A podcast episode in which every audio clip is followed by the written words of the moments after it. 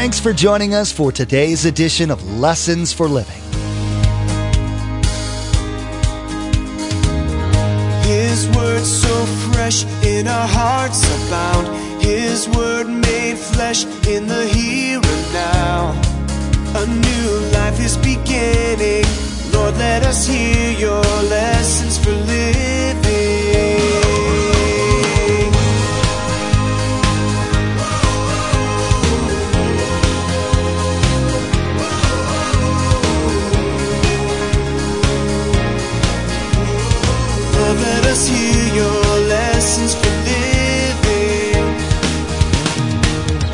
Are you in a place where that can happen? Are you in a place where you could help a single mom that can't even pay a bill? Are you in a place where you'd love to come alongside and do that? That means you have to get involved. You can't stand aloof. You can't just come and make this a drive through church. We have to be family. We have to stop faking it. We have to start taking a risk. Being accountable helps you be real, authentic, keep sharp, and grow spiritually. Today, Pastor Mark delivers an emotional message we all need to hear. He teaches that the Christian life isn't immune from stress, financial, physical, or emotional. We all have burdens. He says that some of you are hiding and hurting. You put your nice face on when your world is crumbling around you or is a lie. Friend, you need to learn how to open up instead of hide. Otherwise, you'll never grow spiritually. We all have pressures and challenges, but we weren't made to do it alone. We were made to do it with God and one another. Remember, there's quite a few ways to receive a copy of Pastor Mark's teaching. We'll be sharing all that information with you at the close of this broadcast. Now, let's join Pastor Mark in the book of Proverbs, chapter 28, verse 13, for his continuing study entitled Wise or Foolish Lifestyle.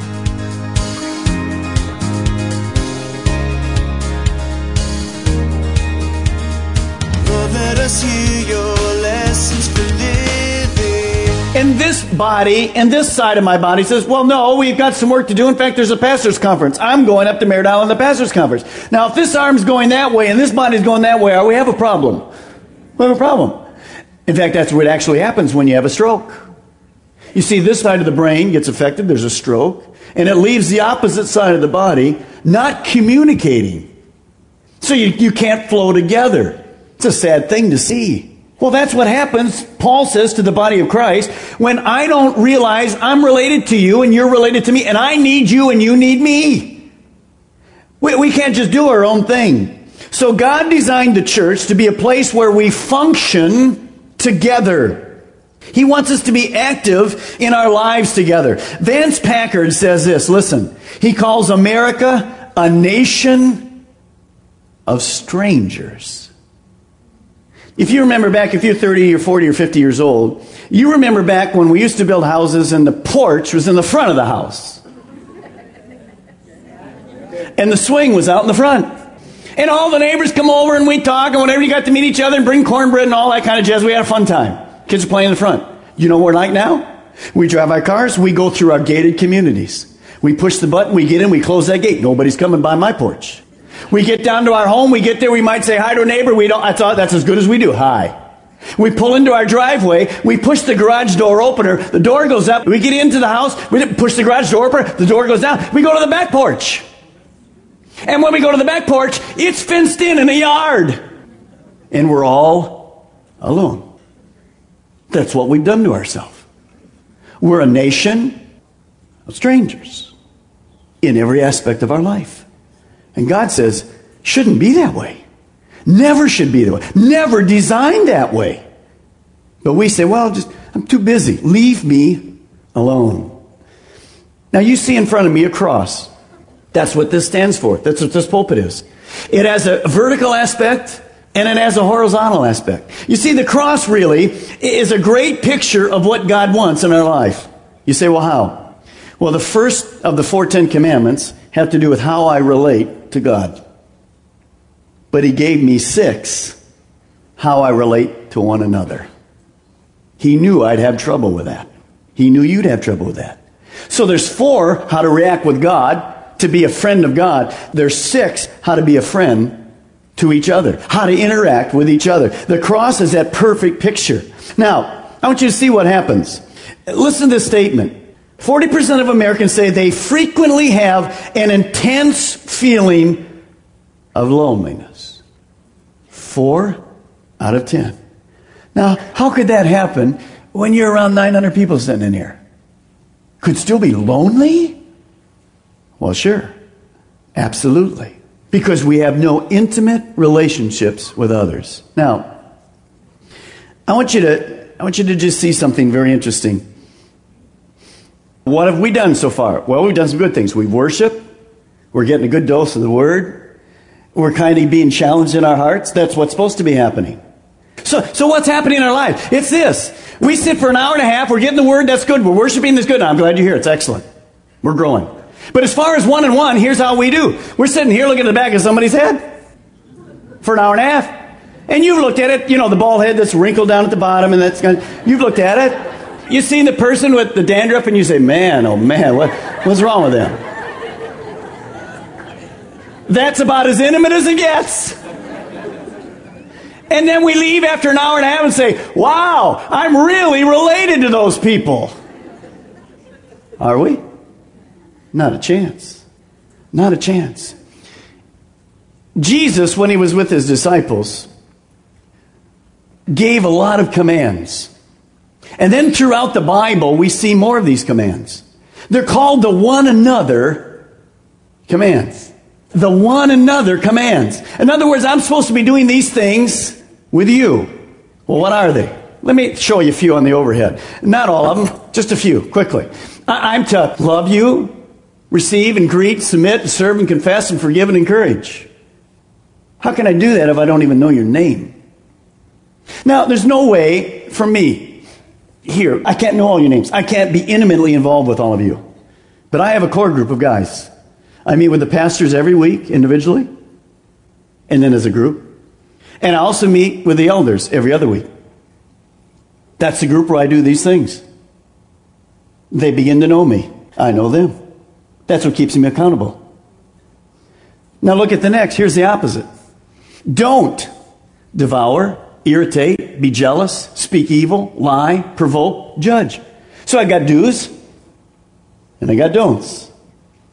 Every week on Friday, unless I'm on vacation, I call another pastor across the state, Carl Dixon, or he calls me.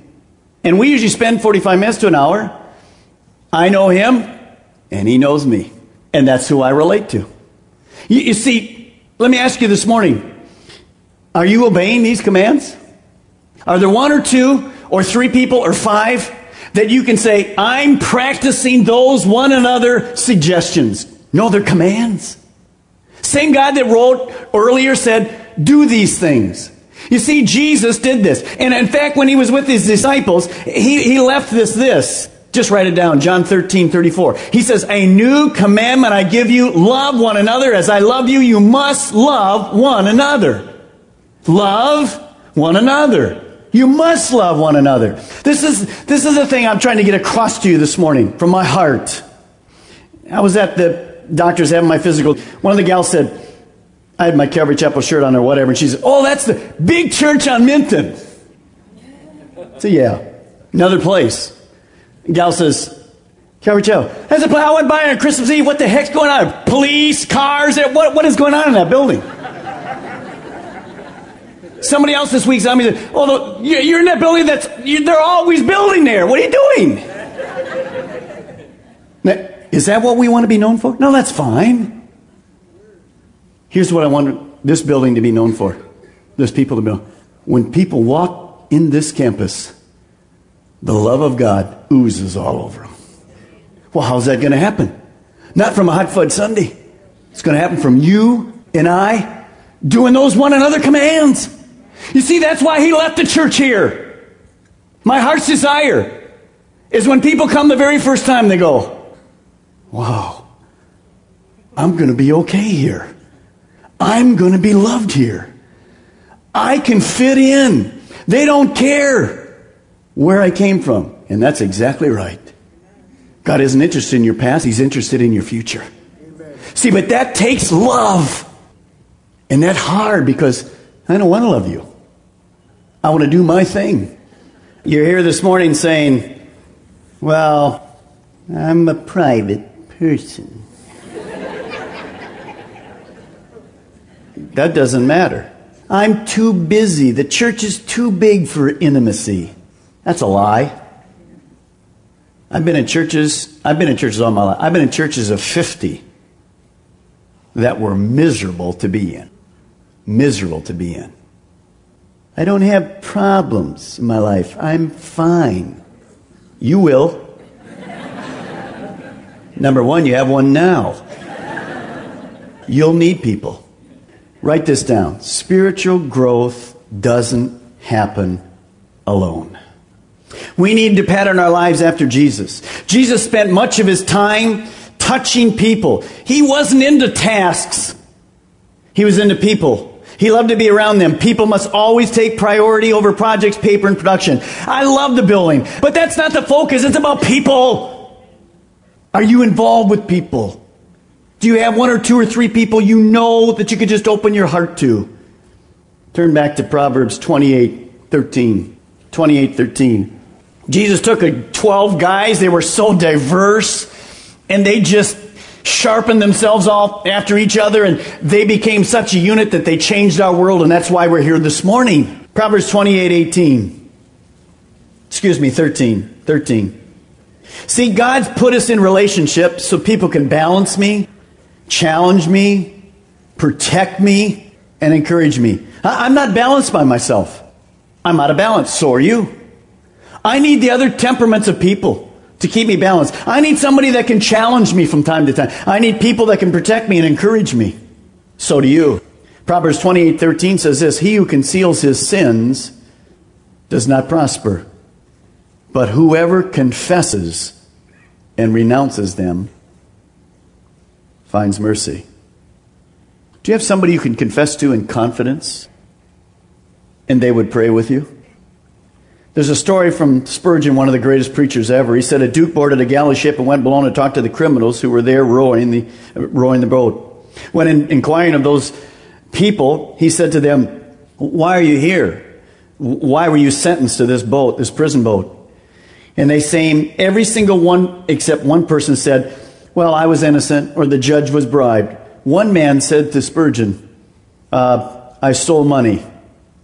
I deserve to be here. It's my punishment. The Duke said to this man, You scoundrel, you! What are you doing here among all these other honest men? He told him, Get out of here and get upstairs.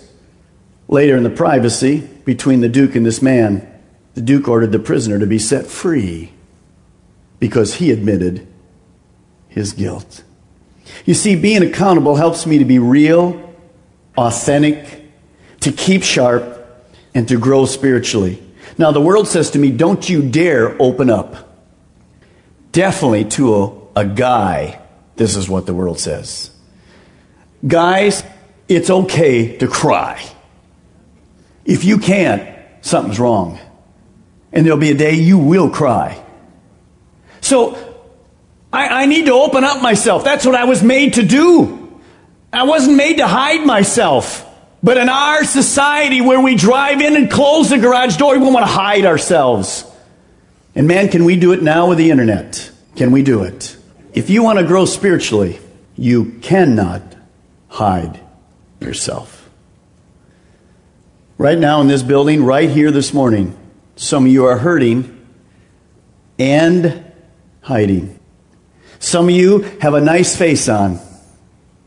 Your marriage is crumbling or you're involved in some kind of a sinful pattern that you can't break. You've heard discouraging news about your health this week. You've been attending church all your life and people think you're a Christian and you absolutely know you're not. Or you're facing with some kind of a life challenge. All of those things. Some of you are hurting and hiding and nobody here knows. It's not right. It was never meant to be that way. The Christian life is not immune from stress and financial, physical, emotional, whatever. We all have burdens. God help us. I have burdens. You have burdens.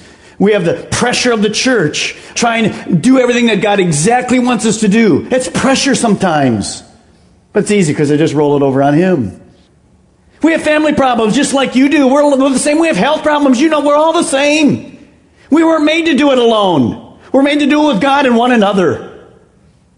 These pressures of life, what happens is this we get discouraged and we begin to hide. The very time we should come and say, I need help, we hide. We isolate ourselves. We fake it. I read this true story from a young single mom. Listen to this. True story. All this happened in a matter of moments. The washing machine had just broken down. The telephone kept ringing. And the mailman brought me a bill that I had no money to pay. Almost to the breaking point, true story. I lifted up my one year old, put him in his high chair. I leaned my head against the tray, and I began to cry. Without a word, my son, my one year old, took his pacifier out of his mouth and stuck it in mine.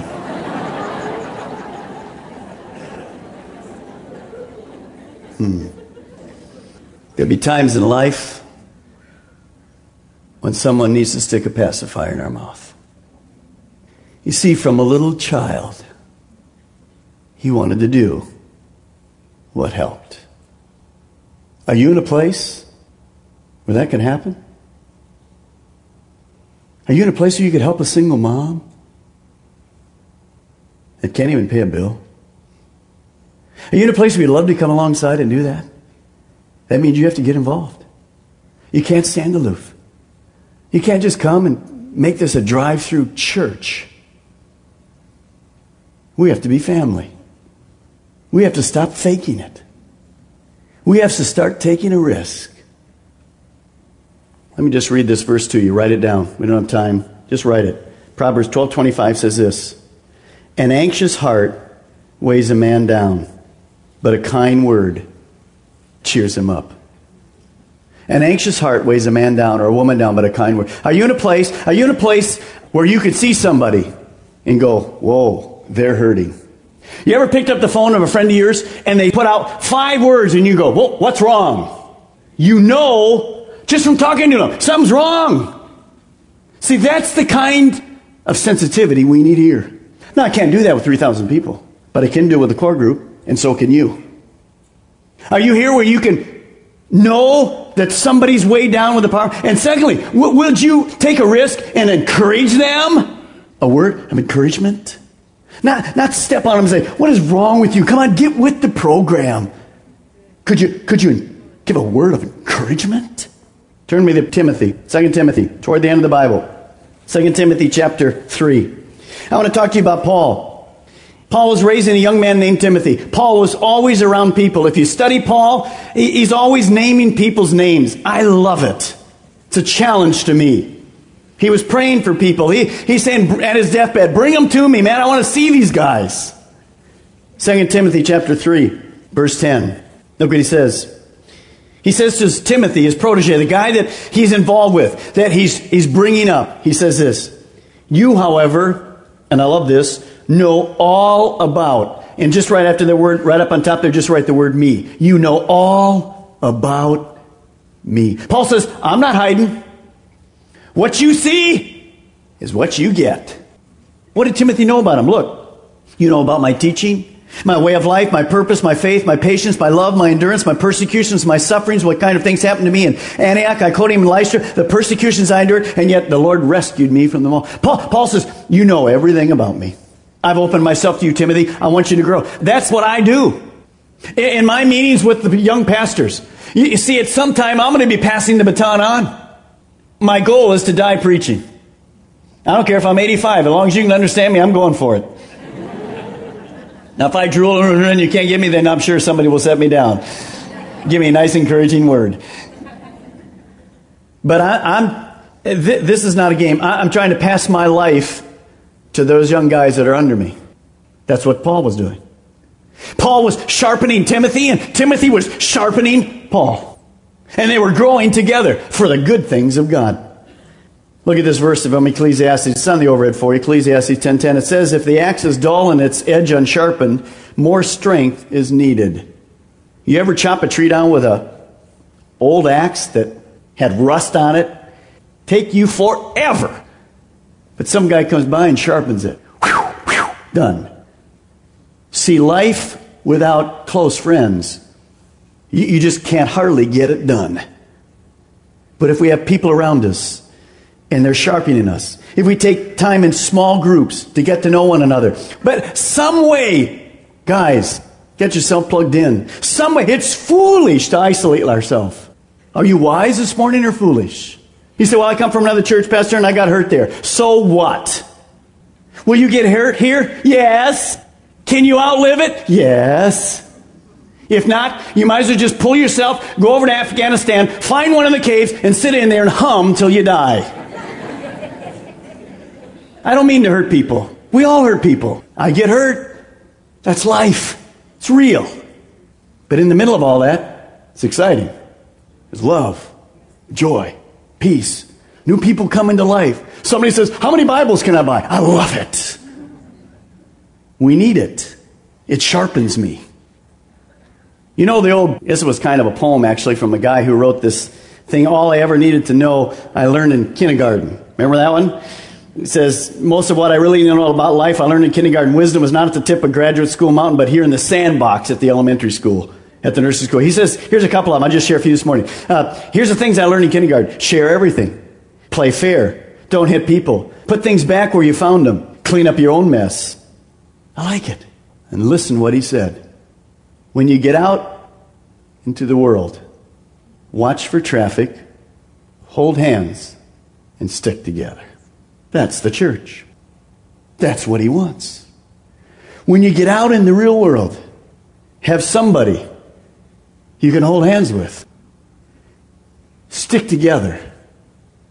Because God has already got you in his hand.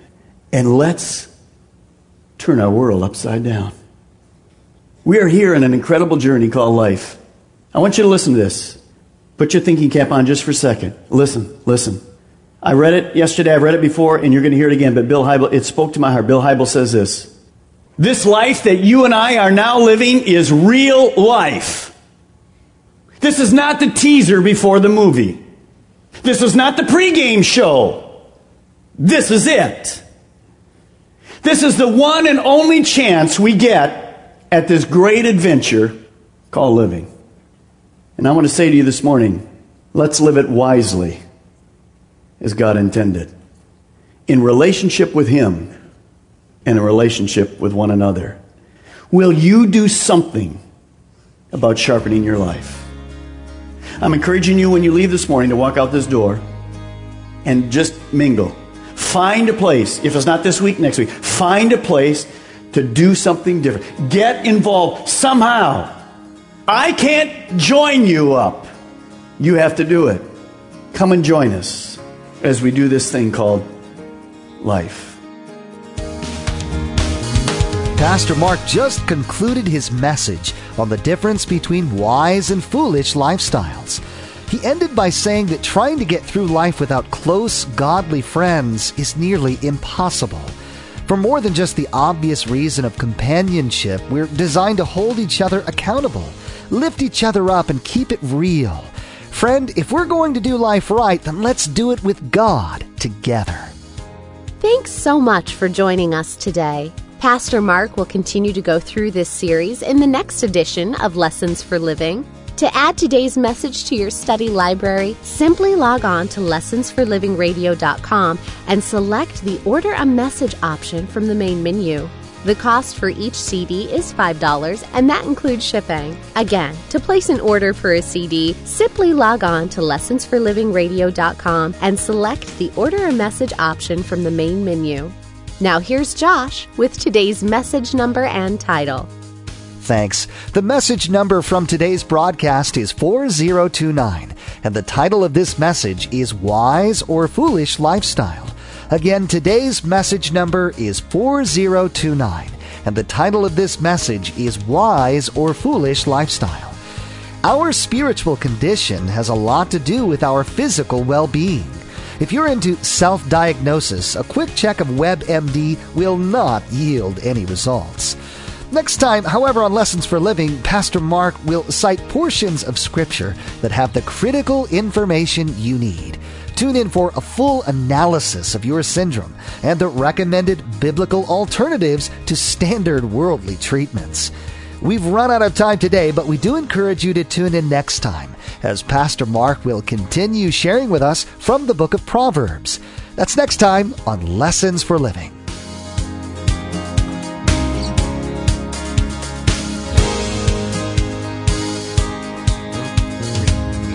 Our eyes have seen and our ears have heard His word made flesh in a hurting world. A new hope He is giving. Lord, let us hear